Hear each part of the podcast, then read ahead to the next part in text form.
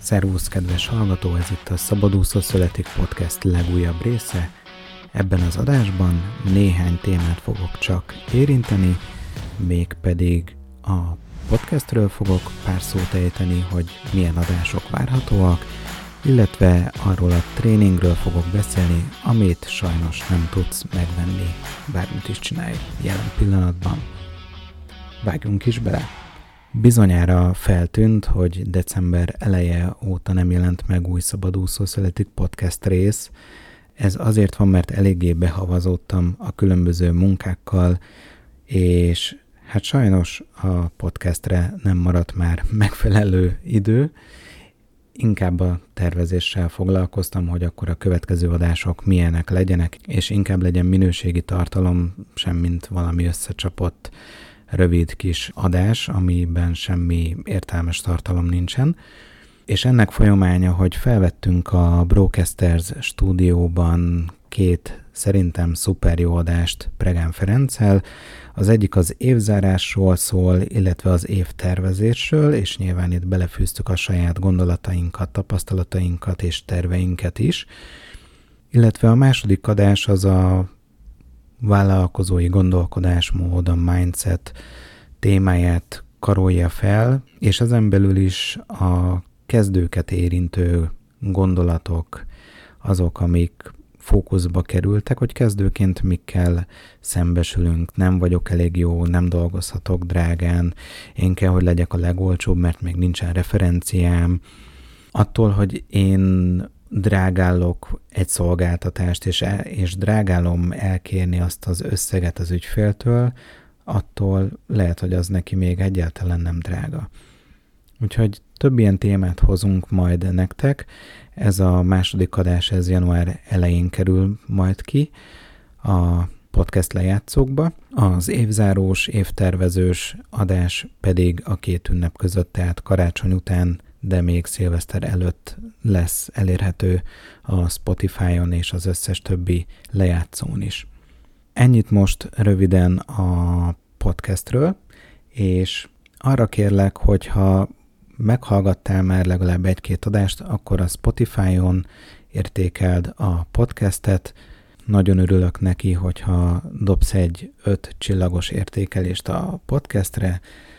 nagyon megmelengetni a szívemet, hogyha ezek szépen gyűlnének a Spotify-on, illetve iratkozz fel a szabadúszószületik.hu hírlevél listájára, ugyanis hamarosan indítani fogok az árazással kapcsolatban egy mini tréninget, ami nem is lesz annyira mini tréning, mert folyamatosan bővülnek a témák, a tematikák, a leckék, és ennek a kurzusnak, amit egyébként most még bármit csinálsz, nem tudsz megvenni, semmilyen úton, módon, ennek a kurzusnak az lesz a fő fókuszpontja, hogy kezdőként hogyan alakítsuk ki az árainkat, hogyan alakítsuk ki a csomagárainkat, tehát két részre lesz szedve az óradíjakra és a csomagárakra, illetve lesz egy harmadik nagy témakör, ez pedig pont a gondolkodásmód, a mindset, a vállalkozás indítás körüli gondolkodásmód és mindset lesz, ami feldolgozásra kerül. Nyilvánvalóan sok saját példával és nagyon sok gondolattal, amiket én az elmúlt egy évben szedtem össze, szedtem magamra, nem ritkán elég sok idegeskedés és stressz árán, és nekem ez egyébként pont nagyon hiányzott az elmúlt egy évben olyan formában, mint amilyen formában egyrészt én feldolgozom ebben a tréningben, másrészt abban a formában, amiben itt a podcast keretein belül beszélgetünk Ferivel, és ez ugye a januári első adásunk lesz. Úgyhogy több oldalról is támogatlak benneteket, remélem, hogy ezt is így érzitek, és így fogjátok gondolni, miután meghallgatjátok ezt az adást. Igazából ez a podcast adás, ez a januári első podcast adás, ez az a rész, amire én igazából azt mondom, hogy valahol ezért indítottam el ezt az egész Szabadúszó Születik podcastet, és ezért csinálom, hogy az ilyen gondolatokat a kezdőknek, vagy, és ez egyébként szerintem nem csak a kezdőknek jó és hasznos, hanem azoknak is, akik már vállalkoznak egy-két éve, ugyanúgy, ahogy én is, meg ahogy Feri is, például már egy éve mm, vállalkozunk már hivatalos formában is, tehát már a tesztelési időszakon is túl, és mégis ezekre szükség van, mert, mert nagyon jó tud lenni, hogy követünk olyanokat, akik már ilyen sok tízmilliós, sok százmilliós vállalkozásokat felépítettek, és nagyon jó példaképek tudnak lenni. Ilyen például szerintem a Gál Kristóf is, akinek borzasztó jó gondolatai vannak, nagyon jó tartalmakat oszt meg például a saját podcastjében, de mégiscsak egy picit másabb hozzá viszonyítani magunkat, meg meg az ő gondolatait feldolgozni, mint hogyha egy hozzánk hasonló